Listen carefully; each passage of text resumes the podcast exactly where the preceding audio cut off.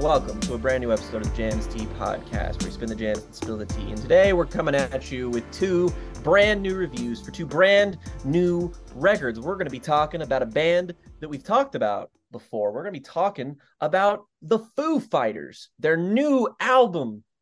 But here we are. Is that what it's called?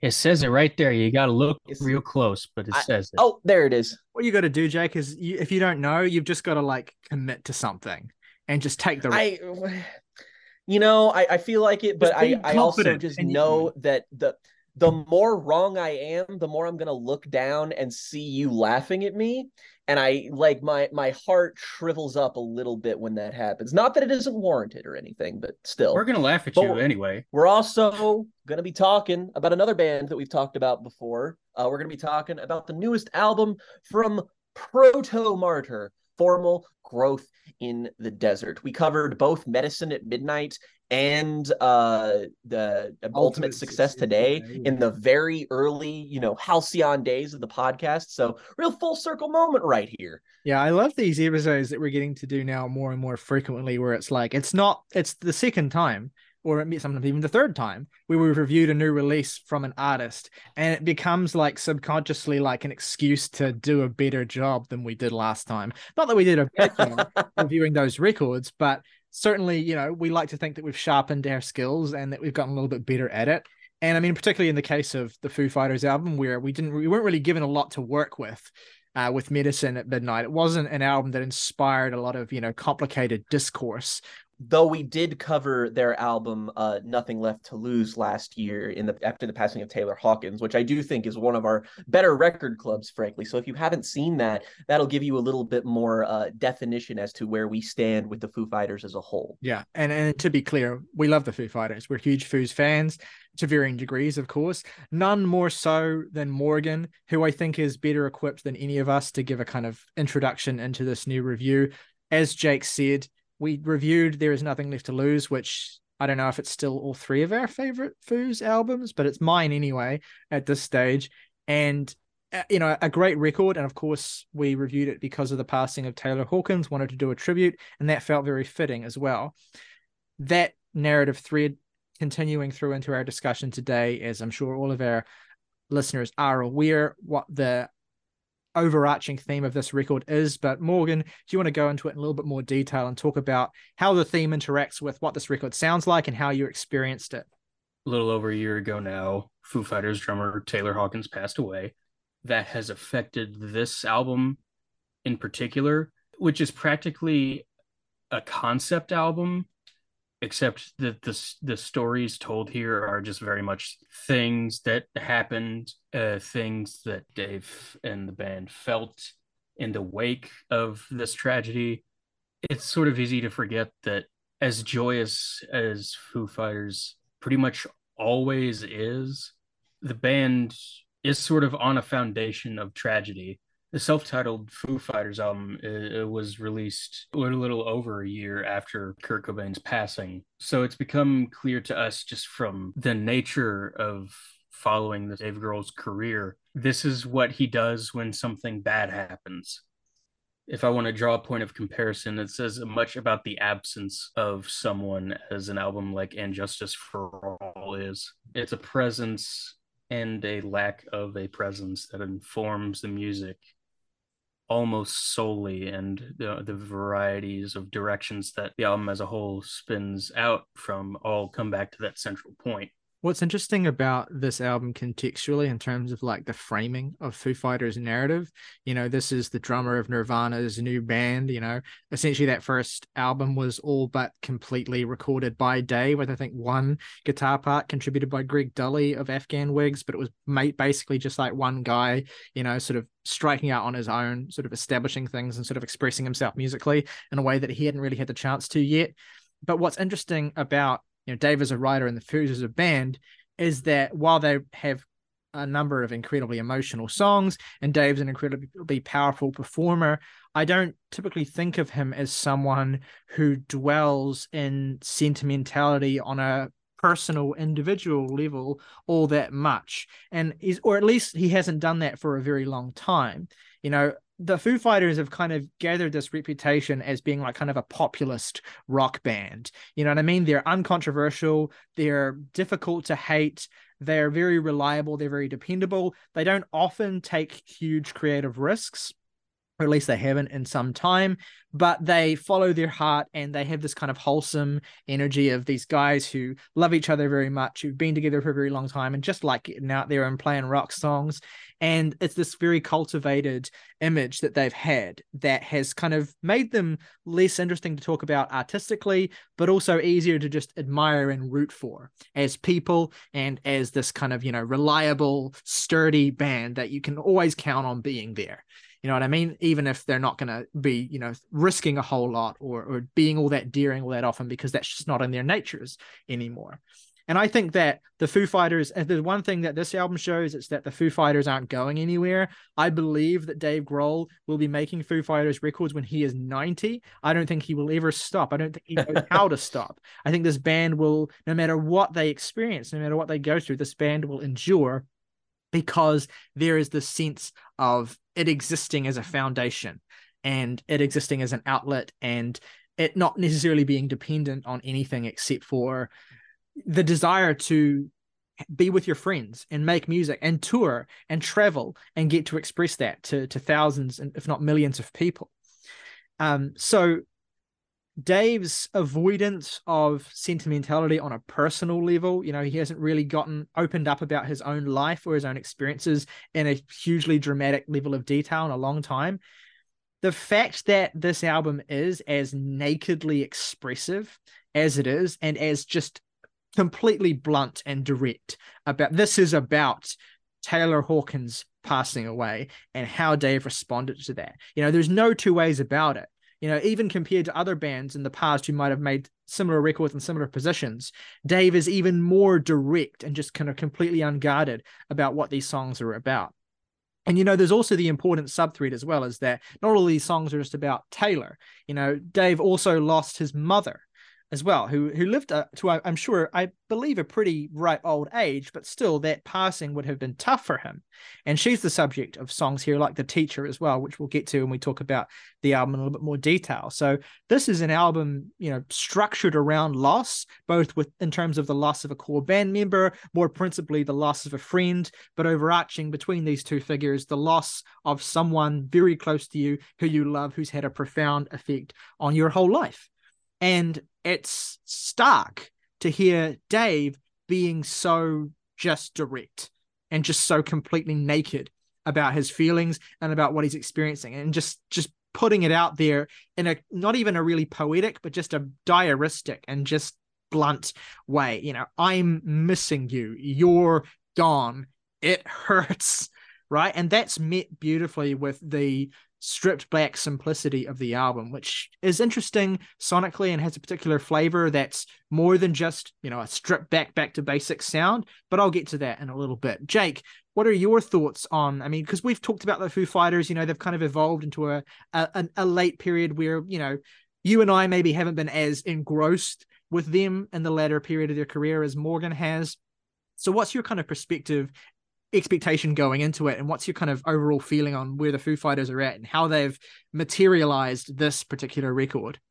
I kind of think I fall in the middle of the gradient in terms of our specific inclinations towards the Foo Fighters. Probably, I think I'm a little bit more fond of the band than Riley, but less fond of the band than Morgan, which I mean, it's all relative because we are all fans.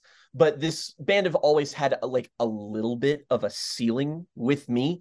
Um, that's not to say that I don't think they have great albums and albums that I love. They absolutely do, and I absolutely love a decent number of them. Albeit reluctantly, I am kind of a concrete and gold defender. Um, that that album has a lot of problems, but I, I am still kind of enamored with how fundamentally all of the songs on there are still about as rock solid as anything as the band have ever made. And I really think that that's more due to the production style of the album that caused it to be received the way that it was. And then there's Medicine at Midnight, which just kind of felt like it was a grab bag of ideas that like there was just real no sense of commitment. There was a, a, kind of lackadaisical approach to the sound and the construction, which, I mean, it is nice to see the Foos let loose a little bit and kind of be a little bit more, I guess, consciously irreverent with their sound. But it just didn't yield much that was particularly memorable or really even all that much fun to listen to. And that's kind of the gauge by which I get on board with Foo Fighters is that it's like, how powerful and anthemic is this music? How like th- this is you kind of refer to them as a populist band. I kind of think of the Foo Fighters in the same respect that I think of Oasis, at least early Oasis, just you know for you know Americans, and that it, they have the same kind of big stadium rock, see this band live, have your life changed kind of appeal. And so, on the one hand, I was really apprehensive going into this just because while I am again a reluctant concrete and gold defender, that is still an album that I have a tough time returning to outside like the singles like T-shirt and Run, which are great songs. But the album as a whole is gives me ear fatigue. It's really it's a really busy album that just feels like it's cramming a lot of stuff into these mixes to where they are way heavier than they can actually carry. And that's relevant when it comes to the style of this album because honestly, it's really not totally dissimilar but I do have thoughts on how it is executed distinctly differently, which has led to a huge disparity into how this album has been received and how that album was received. Because seeing like major like indie writers or just like blog people now be like, yeah, this new Foo Fighters album is great. It's just not really something that I'm used to seeing, but it nonetheless has kind of happened. And generally, the consensus is if you don't outright think this album is great, then it's still their best album in like 10 years. And yeah, I agree. Honestly, there there's there's really not much to stray from when it comes to me. So I I won't really get into the the nitty gritty of the details of like the songs and what have you, just because I think you guys are a little bit more equipped to do that than me. But what I do want to talk about for a moment is the production style, specifically the C word, compression. This album is compressed. I mean, like, there's no way around it. Like, every instrumental on here is kind of blown up. It's bigger. Some of them are kind of staticky and hazy and way way way bigger because they they're trying to achieve that big stadium rock anthemic sound. And the thing is is that the Foo Fighters this far into their career and Dave Grohl they are so great at doing this whenever they just kind of cut the bullshit and decide to do it that when you marry that with the inherent emotionality of the past year of Dave Grohl's life, you get an album that feels particularly special, but also something that I really respect them for doing, which is like, this is not the Foo Fighters' sad album. This is not them taking a new direction because of what's happened. It is them using an excuse to play to their strengths even stronger than they have been and to add in the extra emotional spice. Because all of these songs again as riley said they are very blanketly about what they are about. I mean from the moment you hear the opening lyrics of rescued there's no illusions as to what this is going to be like. But the the the power of these instrumentals comes from their core compositions. It comes from the raw musicianship and you know the drumming the guitar work on here all of it's really excellent. The riffs are driving, they're full of momentum, they're powerful. Even the mid tempo moments on this album, which Foo Fighters have kind of struggled with, even uh, at my most lukewarmly defensible uh, takes on some of their albums as of late. Uh, some of their mid tempo cuts just don't really do much for me. Here, on the other hand, again, they have an added weight and they have a kind of versatility that all of the the lyrical elements kind of fill in the gaps of if the instrumental ones don't outright do that. What separates this album from an album like Concrete and Gold, which is again superficially very similar in a lot of respects, is that it's less busy than that album. On Concrete and Gold, it just sort of felt like they their stadium rock ambitions had gone so over the hill that fitting all of these guitars fitting all of these melodies these rhythms they just they're shoving so much shit that it's just it becomes a bit too much to bear at times. Whereas here the compression is in service of songs that are stripped back compositionally. You can isolate everything on here. I mean, the bass is a little bit quiet, but for the most part, everything on here is legible, and the compression accomplishes something that it didn't before. Where, yeah, it sounds loud and anthemic and driving, but also creates kind of an atmosphere on here that really kind of works in tandem with the melancholic mood of the lyrics. It never stops being an awesome ass kicking Foo Fighters album. It's a really consistent record, in fact, but this sound lends it a kind of I don't know, a haziness that really the band haven't played with before.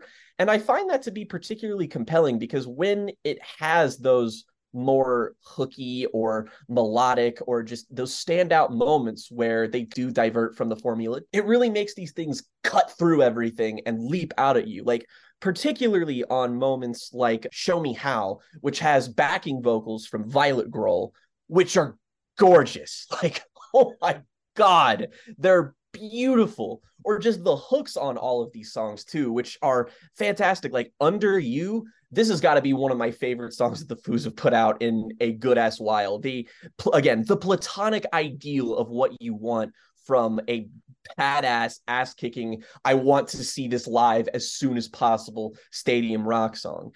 Grohl's lyricism is not really all that different from how it has been in the past, but there are just moments on here where it kind of sticks out at you and you're just like there's no getting past what this thing is all about and you really feel it but it still never gets in the way of being a great Foo Fighters album and that's the best compliment I can give it on a macro level this contains a handful of some of my favorite Foo Fighters songs since Sonic Highways because I will not be offering a lukewarm defense of Sonic Highways I will be offering a, a, defense that I put my whole my whole pussy into.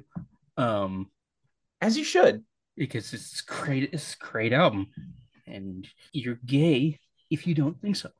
But close to a decade since that album came out, this just simply is the, the best set of songs that they've written, and since Sonic Highways. And if you're if you want to be lame about it, since Wasting Light.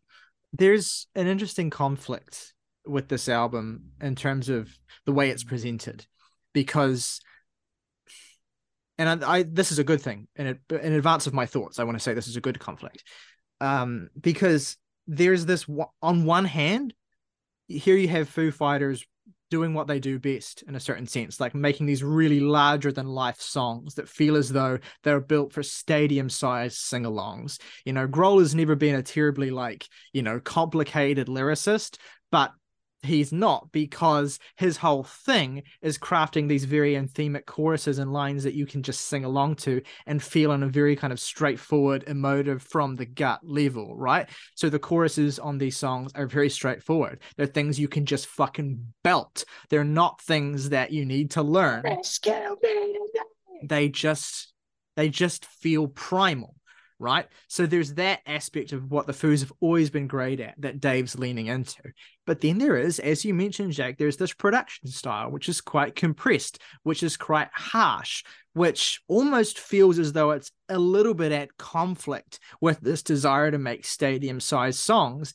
And it's this conflict, at least as I perceive it, that gives this album one of its most fascinating and affecting characteristics, which is the sense with which what the Foos do is they make this larger than life anthemic music about connect that connects to people, that transcends these barriers, that reaches out. And how do you do that when this core fundamental from the heart element of who you are that makes you able to do that is gone, is dead, is has has left you, right? How do you make these anthems? How do you reach these reach people in an uplifting way? Because Foos have been an uplifting band for the last 20 years at least. How do you do that? when you are fundamentally stricken by a grief and by an absence that completely stands in the way of that ambition.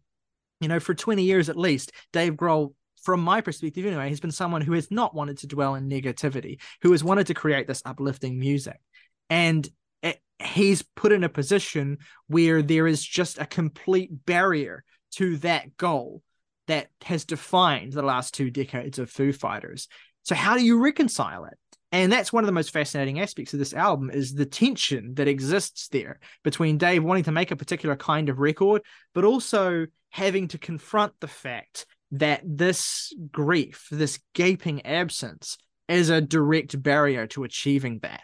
And there's a kind of sense of the passage of grief that carries across this album as well. Lots of the early part of the record is about just being stricken and stunned and kind of like you know slapped in the face by grief towards the end of the record where you know through songs like show me how and into songs like the teacher and rest at the end there is this sense of of growth through the grief process of learning to continue and not letting the loss stop you from achieving what you were born to do with that person even though that person isn't there anymore. And that tension that carries across this record animates and gives such a gnarly edge to so many of these songs. Like Rescued and Under You were an incredible one two punch opening, just really laying bare the nakedness of that emotion one of the things that I like most about this more compressed and rough production style is the kind of scratch and rasp that it gives to Dave's voice. I mean, look, Dave is someone yeah. who's been singing in this way for 30 years almost. You know, he's been really pushing his vocal cords for a long time, and you could understand that his vocal cords must be under some level of strain. You know, he's growing old, no matter how healthy his lifestyle is, you can only sustain that for so long. So you can feel how withered his voice is and I'm not saying the production, you know, gives it that weatheredness. I'm saying it exists and the production accentuates it and brings the rest of the music and the rest of the sound of the record to the same kind of place of strain, of, you know, of age, of this sense of weight that comes with having done this for so long. Nothing on this record sounds like it comes easily.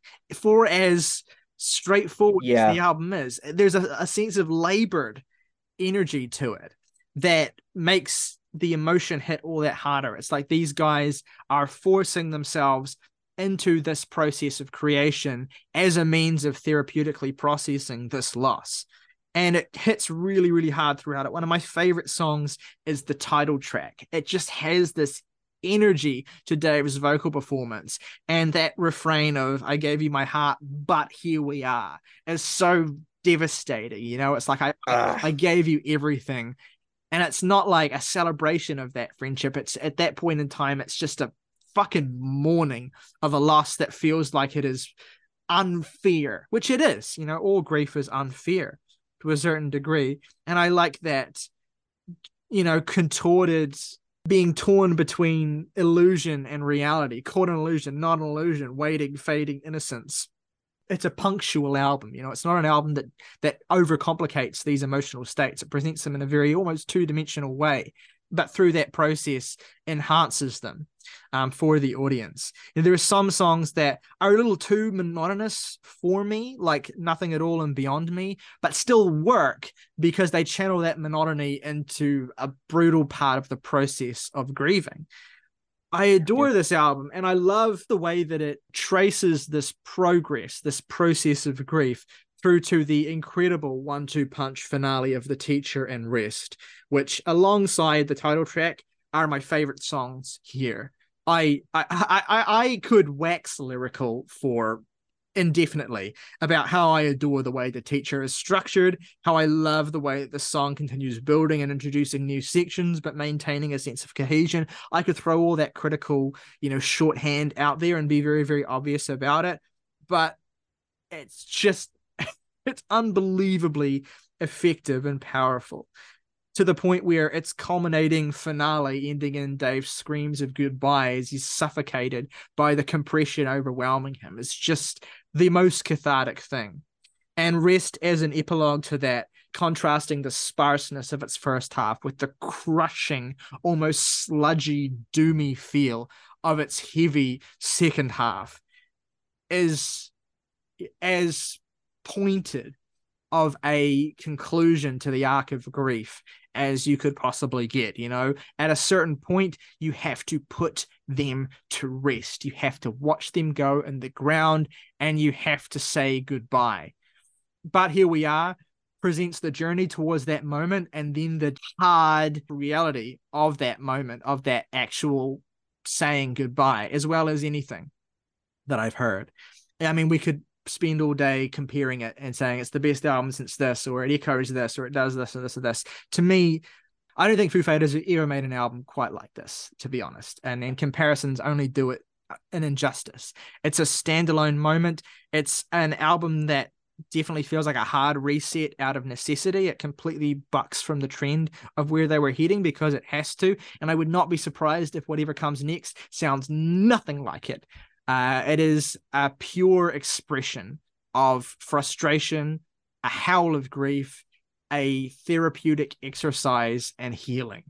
And it demands you approach it and treat it as such. And it offers you an excuse to use it as a way of healing in your own way, whether that's grieving your own loss or grieving the loss of Taylor Hawkins as much as the bandits. It is a lifeline for you, and it is clearly an exercise in healing for each man on it.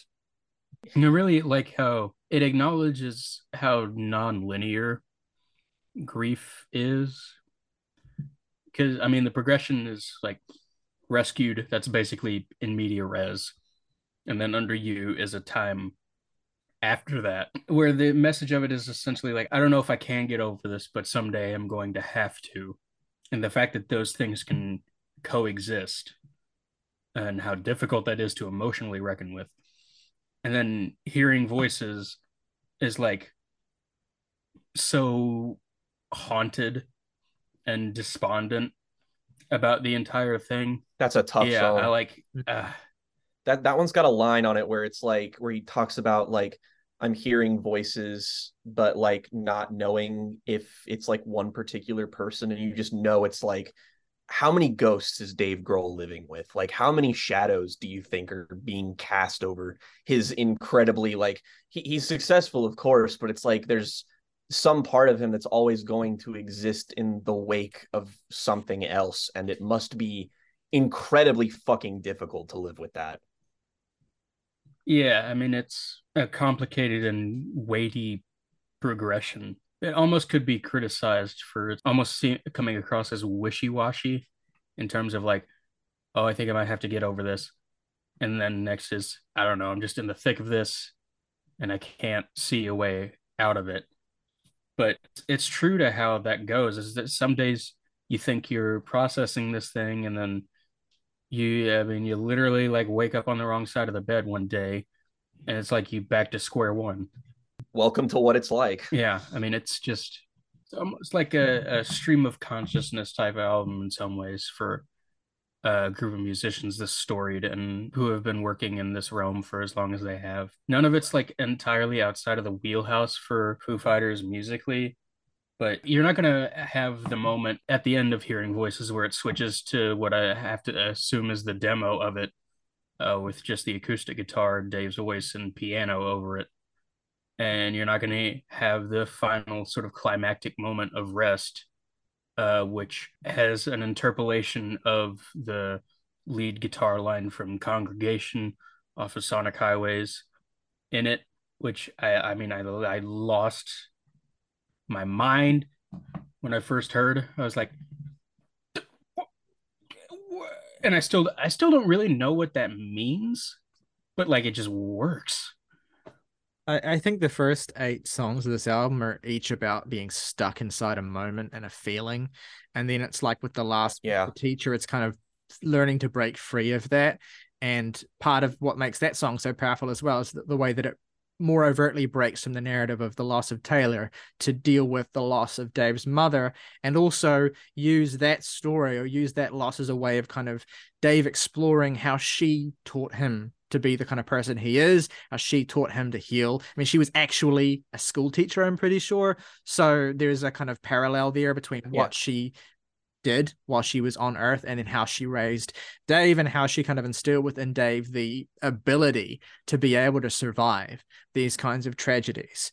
And that confronting that and mourning her death, but also reflecting on what she as a mother instilled within him is what ultimately is able to get him across the final hurdle to saying goodbye at the end of that song and then laying to rest with the finale it, it, feels very recognizably Foos at the same time, but I also thought of a number of other bands that I would never have associated the Foos with. There's a little bit of a post-punk revival sound to the teacher that reminded me a little uh-huh. of Interpol and Bloc Party. There's a little bit of a cymbals eat guitars sound to some of these songs as well, specifically the album Lose, which is one of my favorite indie rock albums of the yeah yeah this reminded me of and so yeah it, it it's very straightforward it's very down the line but at the same time it's it's contradictorily expansive and and exploratory. I mean like it's the the the part where rest explodes reminds me of mogwai mm-hmm. of all bands. Yeah i mean they're, they're like they're, yeah. the of that song is very true to the mogwai loud quiet dynamics and the way that they use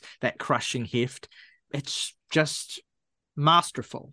Okay shall we do our favorite tracks and ratings then for Foo Fighters. But here we are. Three favorite tracks for me. Gotta be Under You, Rest, absolutely. Just a, a, a perfect ending to this album. And yeah, I, I I can't not say teacher. It's the most ambitious moment on here, and it's just executed with flying colors. Uh, least favorite song on here is definitely the glass. Um, it's the only song on here that feels underdeveloped to me. I understand putting it where they do structurally and in spirit. I agree with the decision to do that. It just also offers the least to me in terms of what this album provides. So it's certainly that, but it doesn't really weigh the album down. It's still like fundamentally a, a decent enough song. Um, eight out of ten. I, I never thought I would be, give a Foo Fighters album such a high score again after the last couple of records, but here we are. Uh, my three favorites are, uh, yeah, I think Rest is what it is. Under You and Show Me How. My least favorite is probably Beyond Me, which is a song that I like, but I think it's like I, I honestly find it a little plain for this album but uh, I don't know. I like it well enough. Uh, and overall, this gets an eight and a half out of ten. Yeah, my three favorites are "But Here We Are," "The Teacher," and "Rest." But you know, shout out to "Show Me How," and I actually will give a, a lukewarm. It's not one of my favorites, but I do quite like "The Glass" as well. Um, I think the album is just remarkably consistent. Yes, there are moments that mm-hmm. it risks becoming a little bit stale. I, I am not terribly fond of uh, Nothing at All or Beyond Me, as I mentioned before, but there there's enough there. There's enough muscularity there to bring those songs up to a certain level. Uh, I don't really think the album really has any particular valleys. Uh, so yeah, I think the album is really, really strong. I'm going to give it an emphatic 7.5, which gives us an average of 8.0 for Foo Fighters. But here we are. All right, let's move into our second review of the day now, which is the new album from Proto Protomartyr, the Detroit based post punk band responsible for incredible albums such as Under Color of Official Right, Relatives in Descent, one of my favorite post punk albums of the 2010s, and of course 2020's ultimate success today, one of the first albums we reviewed in the early era of this podcast. And I mean, we reviewed that album, which came out at the height of a certain event that happened in the first year of this decade that we can't talk the about. The Backstreet Boys reunion tour. Without getting demonetized. And like, while the album was ostensibly written before the major event of 2020 that I can't talk about without being demonetized, it certainly, as we experienced it, reflected a lot of that ugly things that we were going through, the difficult emotions of that time. It's a very dark and despondent album. I remember distinctly Morgan talking about. I don't think he was even on that episode. I can't. Re- no, I think that was the first ever episode I sat out. Yeah, because yep. it was just like it was too difficult of an album to address. And I love that album still, but it's uh, it is so mired in despondency that it is difficult to approach even for Protomartyr and I remember around the time that album came out, I remember reading an interview with Joe Casey that was so bleak, painted a picture of him essentially yeah wasting away in his apartment and just so disillusioned with the idea of being in a band because of how financially difficult it was to be in a band, but also because of how uninspired he felt. And I genuinely thought Ultimate Success Today would be the last Protomartyr album. I just assumed that not necessarily because yeah. they would never be inspired again, but because the situation for being able to sustain yourselves as a band had gotten so difficult. But thankfully, you know, they've still managed to achieve a certain level of success uh, within their niche that has sustained them. And we have a follow up to that album with 2023's Formal Growth in the Desert. And I'm pleased to say as well that Protomartyr have lost none of what makes them so compelling as a rock band. They don't like talking about themselves in the context of post punk. And I know that Joe Casey kind of just despises the whole discussion of post punk revival and of the post punk aesthetics. Protomartyr are a very distinctly Michigan rock band that talk about a lot of emotions that a lot of people, and again, I speak as an outsider, but people who have lived in Detroit or have lived in that kind of metropolitan area that's so subsumed by halting the halting of progress and the encroaching apocalyptic dread of automation these are themes that carry through all of Protomartyr's work. And there's a very strong core of this deadened existence within a landscape laid waste by progress. You know, the the the the march, the insistent march of progress that has only brought with it, you know, an increasing divide in wealth between the rich and the poor, a disillusionment uh, from progress that has infected uh, a lot of people in Midwestern America. And yeah, a sense of deadened stasis, basically. What's interesting about this album is that they deliberately got away from Michigan to record it. It's recorded at the Sonic Ranch, which is a studio in the middle of the Texas desert.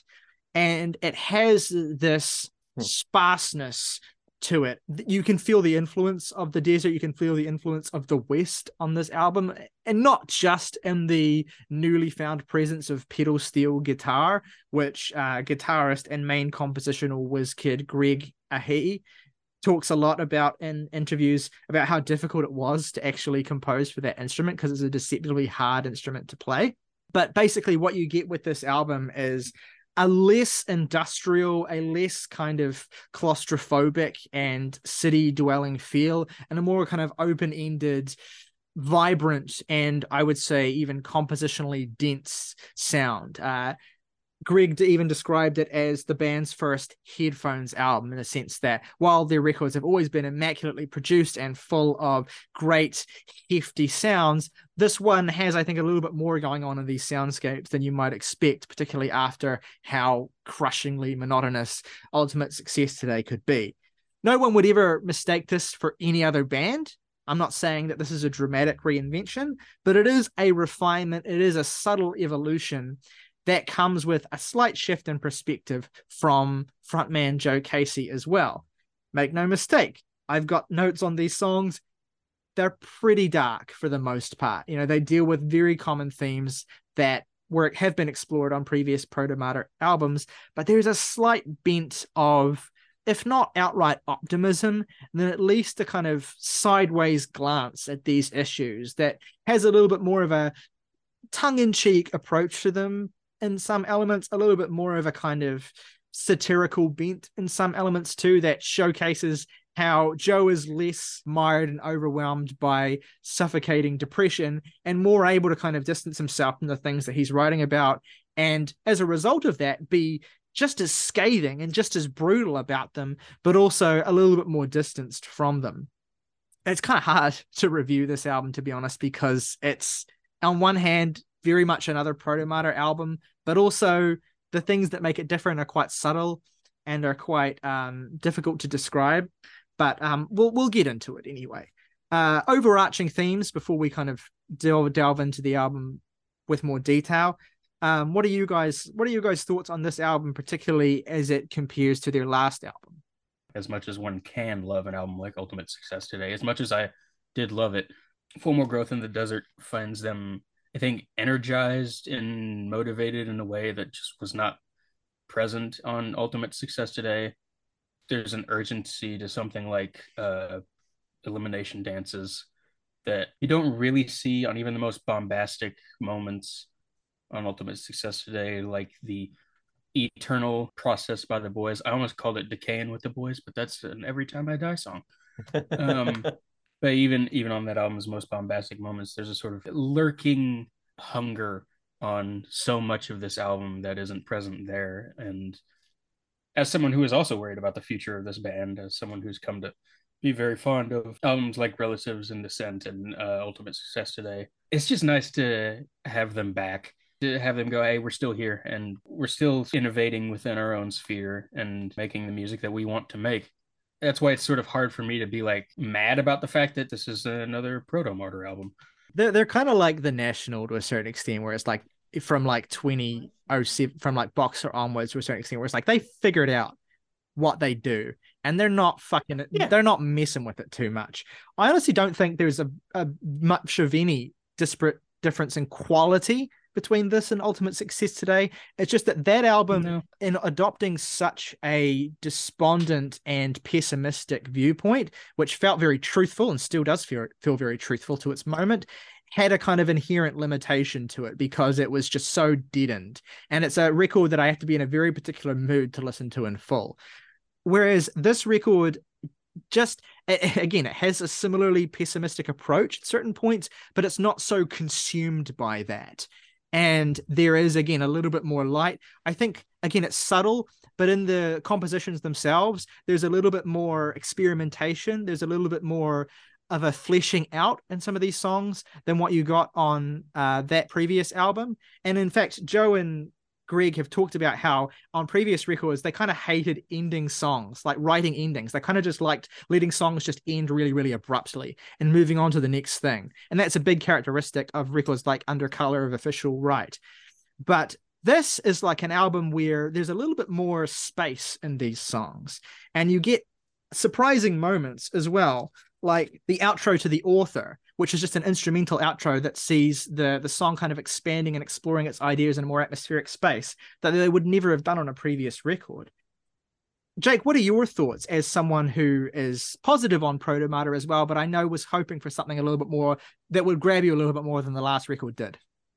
Well, I'm I'm very much in the same camp as you guys when it comes to albums like Relatives in Descent. That was an album that I mean, I heard that even before I met Riley, and I was just like, this is fucking great. Like I I like half sisters like in like the permanent lexicon of the best post punk songs of the last decade.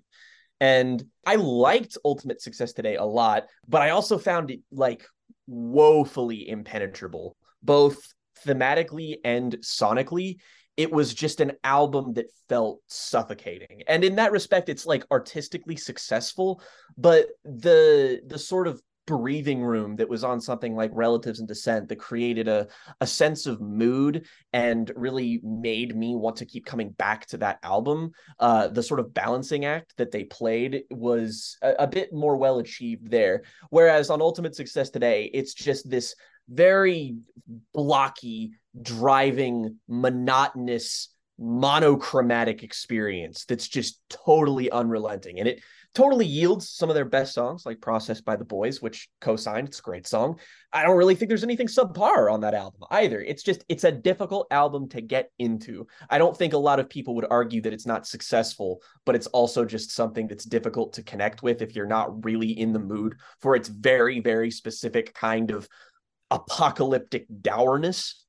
And in that respect, honestly, Formal Growth in the Desert is literally everything I could have wanted in a follow up to that album in terms of hooking me, kind of like, not that I lost the band or anything, but assuring me that they are still interested in aspects of their sound that I latch onto personally there is a sense of sprawling narrative to this that maybe the structures of the song kind of play into. There is a lot of shorter songs on here within like the the two two and a half minute range, and instead of finding those to be insubstantial, I find this album to be.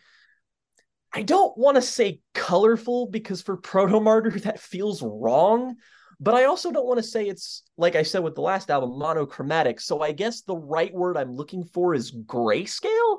There's just a lot of flourishes here and a lot of instrumental ideas, particularly some of the guitar licks on here that just add definition and and details to these songs that I latch onto and really get along with. There's a th- there's more of an up tempo approach to the bass line of this album that makes it feel like it moves a bit faster. It's not quite mired like the previous album is, and so it's easy to get into the momentous swing of this a bit more.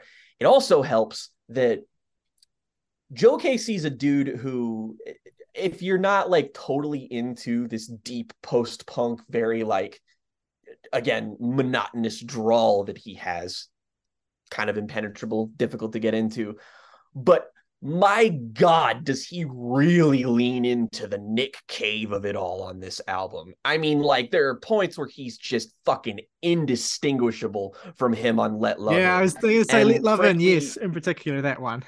Here everything feels a little bit more lyrical. Uh, the guitar work even also feels a little bit more lyrical. It feels a bit more flowing. There are moments on here where I'm reminded of like pornography era The Cure, uh, for instance, that really add to again, again, it's it's not quite color, but there is kind of a, a, a saturation here that really does feel like it spices things up variety wise. And the way that this album just kind of moves from song to song is super satisfying. It kind of goes back to the title, the idea of formal growth in the desert it's such a contradictory title to the point where it's like you have this image of this desolate landscape and the idea of regimented progress. And that's that's like a, a, lot of what makes the lyrical content a little bit more thorny and interesting to dive into mm-hmm. from my perspective anyway. It achieves a kind of moodiness that again you talked about the space that's in these songs and the space between each other that it really capitalizes on to the point where i can really marinate in this record and enjoy it and kind of soak it in in a way I wasn't able to with the last one. There's the the songs on here have this patent I think the best way to put it is absurdity. In many ways, this is just as bleak of a record as the album before, but it kind of looks at it in a way that does it with a sort of cosmic imbalance almost that that just makes it a bit more palatable, I think. And it's it's mostly successful the the the album's least successful moments to me are when it becomes the most literal. I think it's kind of all piled into probably my least favorite moment on the album, which is Fulfillment Center, which is just sort of like a moment where all of the potential issues I could have with this album, which are basically nowhere else, all kind of crystallize onto a song that feels like it doesn't develop enough musically or have enough detail in it for me to latch onto. And also lyrically, it's just kind of so flat on its face. There's nothing that I, I, extrapolate from it that I feel like is is dissective like the rest of the lyricism on here. It, it's it's really the only point on the album where I, I kind of feel this way, just because the rest of it maintains that balancing act so well. But like that's that's a very small, like I mean, that's less than two minutes on this album that is shorter. I mean, sure, it's 37 minutes, but again, they really make great use out of that length. I'm just, I'm very happy to be on board fully 100% with this band again. The title, I think, is really interesting and quite funny and fitting once you kind of get a handle on the sorts of themes that Joe talks about on this album. So formal growth in the desert. So it evokes this idea of, of I guess, industrialization, right? Because you know it was a grand desert that essentially has been kind of, you know, colonized and turned into this sort of alien landscape essentially by human beings you know relative to what it once was. But what i also like about that title is that it hints at a theme that is core to this album which is joe casey's utter bemusement and contempt for technocrats for the kind of movement forward of people who kind of speak in a particular lingo and use a particular language to kind of cushion the intrusion of artificial intelligence of this album does not like silicon valley. No exactly right? And formal growth in the desert is i think a nice evocation of the kind of way that they speak. And a good um you know a, a, kind of way in which they would dispassionately use those sorts of words to describe something like a city for instance. And this really comes to the fore in one of my favorite songs on the record, which is Let's Tip the Creator, which has a very wry and satirical and sort of snarling view of this sort of billionaire class. The this song was specifically inspired by Joe Casey watching Mark Zuckerberg's horrifically alien presentation of the metaverse and specifically this idea of like hey in this in this you know entirely constructed uh artificial world it's a it's a new landscape for the presentation of art to be appreciated. And you can like tip the creator and you can like kind of you know show your appreciation. And casey's just kind of was just sort of horrified and disgusted by the way in which art was reduced to this kind of like thing to be commodified and and viewed in the through through this very particular lens. And he again in a very in his particularly smarmy and literate and ultimately strangely affecting way he describes this perspective through his own lens. And one of the most compelling lyrics on the whole album to me is the line just to know that in theory you can hear me though in fact you don't is all i need which is a very scathing portrayal of this fake caring essentially that's presented by the billionaire class. This idea of like yeah we're going to create a landscape where all voices are equal as long as i don't have to listen to you. You know what i mean? It's um oh god. and then of course casey's never able to inhabit that mind space for very long without ultimately just getting really pissed off and he he he he talks about and Fair. he goes to appreciate the beauty of outsider art while sycophants burn in lithium fire. Sugar mountain was imagining a space sending a link of aesthetic graves to his array of disappointing nephews. Wouldn't you rather wipe the sweat from your brow than have them knock it off? It's a very funny but in a very like slanted way song that i absolutely love there's some high concept stuff on here as well, some fun explorations with wordplay, but also this dystopian technocratic future theme on a song like 3800 Tigers, which refers to the number of tigers that are currently existing in the world and imagines this dystopian oh. futuristic baseball game, basically, because baseball's hugely important to Joe and Detroit's team, I'm pretty sure, is the Tigers.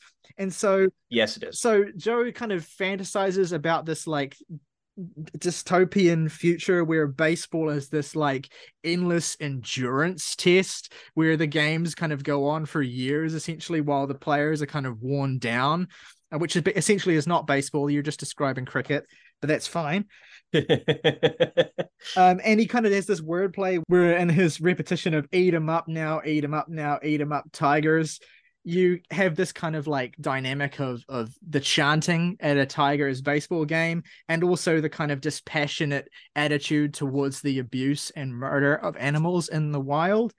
It's it's a really gnarly and ugly song, but it's really made by the sense of humor that comes through in that juxtaposition and that association. Um, it's also worth noting as well that structure is super important to Protomartyr. Like they really care about how their albums are structured to the point where they agonize over tracklist sequencing. And that was a big theme in the interview I read with them on Stereogum, where they talked about how important it was to have a sense of coherence. And with the pedal steel guitar that shows up in Opener Make Way, which really sets this kind of hot desert landscape, moving towards the rich, bountiful, literal garden of the closing track. There's this journey uh, that the album wants to take you on, essentially, of kind of overcoming and moving through this desolation and finally learning how to embrace and find something that has actual life in it that you can live inside of and and bring into yourself. And part of this as well is inspired by the fact that you know Joe Joe Casey got engaged and he's got a stable life now and he's in a much better place than he was when he wrote the last album. So that means that Rain Garden gets good to hear uh, the first ever love song that he's written. But it's not just a love song to his fiance as well. It's specifically a song inspired by a moment that he had in a garden by a parking lot behind a Tim Hortons on the the interstate, where he realized that he was deserving of love. This very specific and oddly affecting real experience that he had and ultimately it's it works as both a song of devotion to his partner but also a song of recognition that you are you know an actual being deserving of being loved.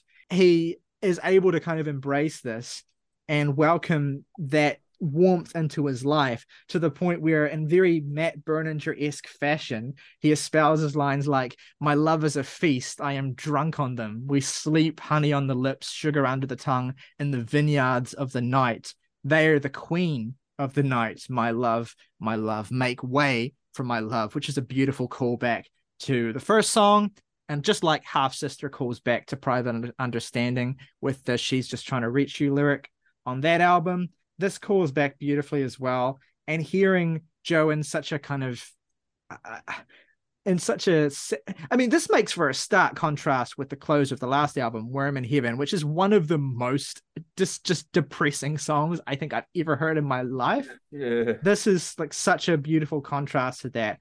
And all the things that Greg Ahee's doing musically as well on this track in particular really stand out as just stunning in every respect. I want to double back and shout out another song I absolutely love called We Know the Rats, which is a, Yeah. a story Yeah. about how Casey's Detroit home was burgled twice uh, in short succession. And basically, it- it's a it. song about how he kind of can't really be mad at the people who burgled him just because of the nature of the way that Detroit is and the fact that the cops are worse than useless.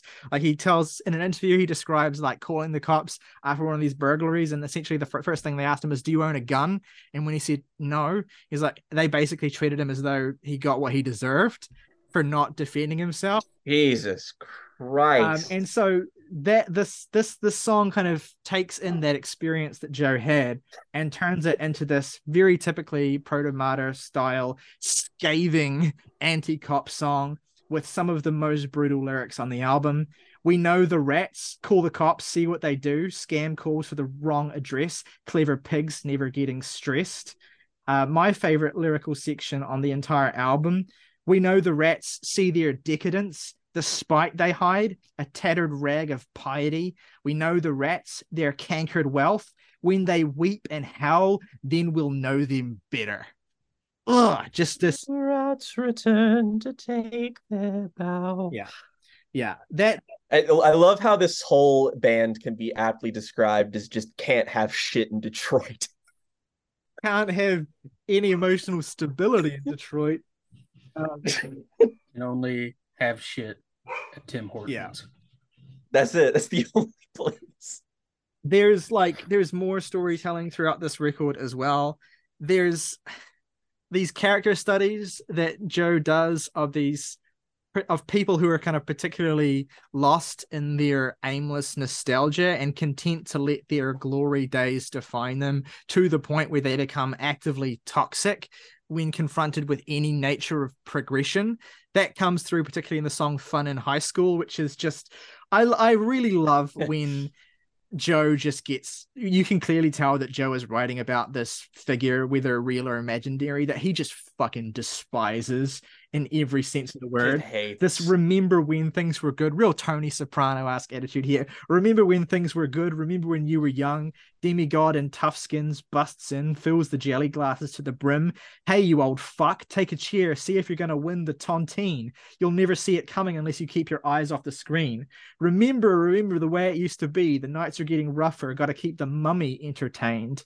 Remember, remember when you were young. At least you had fun in high school. Athletic amateurs will damage you if you say the wrong thing. Too bad you haven't said a good thing since the drought of 83. Yeah, you made a friend that was attacked by his heart and died. He had kids that loved him and you have none. You haven't got shit. No kids, no love, no brain. I'd say don't care at all. Insane to live at all. You didn't know the power of the world. I hope you had fun in high school. Like, Jesus, man. But it's it's real. Like I know the kind of person he's talking about. The kind of person who just sits there luxuriating in how cool they used to be and completely ignorant to the people around them or to making an actual meaningful difference in the place that they live right and it extends to politics as well i think you could read that song through a very political lens and it would be all the more powerful you have songs like Polacrilex Kid, which is uh, obviously Polacrilex being a key ingredient in nicotine gum. And it's this being a song about someone who is so disillusioned and just kind of separated mentally from the world that they live in that they're content to just be self destructive. and the the language of this song as well the way in which he talks about he, he just evokes the feeling of things rotting of flesh breaking of things being chewed in his gruff staccato delivery. It's it's pure casey through and through i'm actually really really fond of fulfillment center although i do think it is a certainly not one of the highest moments on the on the record in terms of a fully realized idea. What's funny is that in an interview, Joe talked about this song originally being a kind of like 20 minutes open-ended sort of like novelistic story that he essentially honed and honed and honed and honed until it was just this tiny Richard Dawson up in here. just this tiny evocative fragment you know these two people dismas and dawn who are depicted on the album cover who are poor who are desperately seeking work at a fulfillment center but can't seem to find it and this kind of like kafka-esque by way of mccarthy vision of like being lost in the desert and just aimlessly desperately seeking something to sustain them but not water like you would typically get or food like you would typically get but literally just a dirt poor fulfillment center job it's a really hopeless song and i i like the idea that ultimately it's too depressing of a story to dwell in for very long. And I think that the finale of the song, where he sings about the frost crawling slowly over us, let's hold hands, sharing heat. I believe we can close our eyes and escape the dream. That's, you know, it's a devastating ending, but I also think there is some genuine optimism there that Casey maybe doesn't quite know how to reconcile with the bleakness of the story. And there's also songs about, you know, it's funny. Both the albums we're reviewing in this video have songs about the death of the frontman's mother because Graft versus Host and the author are both about the loss of Casey's mother, Ellen, who has a song named directly after her and written for her on their album Agent Intellect. And these are very moving songs as well, particularly The Author, which is an incredibly sweet song sung with utter conviction and a beautiful tribute to a clearly profoundly influential figure on Casey's life with one of the most resonant lines on the album time is the enemy. Every gift you see will be taken for sure. That really stuck with me. And yeah I, I mean my thoughts are a little bit discombobulated as they often tend to be but yeah I, I found this deeply moving i found it emotionally evocative I found those little details like the introduction of the pedal steel into the sonic landscape to really add those bursts of color that you were talking about, Jake. And yeah, I have more optimism than ever about the place that Protomartyr are in. And I think that if anyone has maybe not checked them out before or maybe hasn't been interested in them for a while, this is a great record to listen to to kind of get a good idea of them at their core and at their strongest. Yep. I don't think it's as good overall. I don't love it as much as I love um, Relatives in Descent and Under Color of, of yeah. Official Right, but I think it's a great album all the same. Protomartyr, one of the most consistent bands doing it. Can't really fault them. Great to have them back, and this one will continue to be on rotation for me. Uh, my three favorites on the album are Polacrilex Kid, We Know the Rats, and Rain Garden. Least favorite is I mean, nothing really stands out to me as particularly weak on this album, much like the Foo Fighters record. I think I mean they're almost right next to each other on my year-end ranking. To be honest, yeah, same. They're well matched for this discussion. They're just both very, very yep. strong, excellent records. I was on a 7.5 before, but I'm going to edge it up to an 8. I think that this is Protomartyr at their finest and a record that I wholeheartedly recommend. Three favorites Rain Garden, We Know the Rats, and Elimination Dances. No real low points for me. Uh, uh, gets an 8 out of 10. For me, three favorite tracks got to be For Tomorrow, Let's Tip the Creator, and Rain Garden. Least favorite track is Fulfillment Center, 7.5 out of 10. All right, that gives us an average overall of 7.8 for Protomartyr's formal growth in the desert. Let us know what you think of the new Protomartyr album or the new Foo Fighters album in the comments below. I want to hear your thoughts, want to hear your takes, want to hear where you think they fit in the discography rankings of these bands, as well as how you interpret them, what your takeaway points are, and what you think of some of our thoughts as well. Let us know in the comments below. If you enjoyed this episode and want to support us directly, you can hit the join button for just $1 a month. Become a member of the Jams and Tea family. Get your name in the title call of every video on this channel. Plus, if you want to recommend us some music to talk about in our Jams and Tea Now episodes, your recommendation will go to the top of the pile. Until next time, though, folks, rock over London, rock on Chicago, Tim Hortons. Always fresh, always Tim Hortons.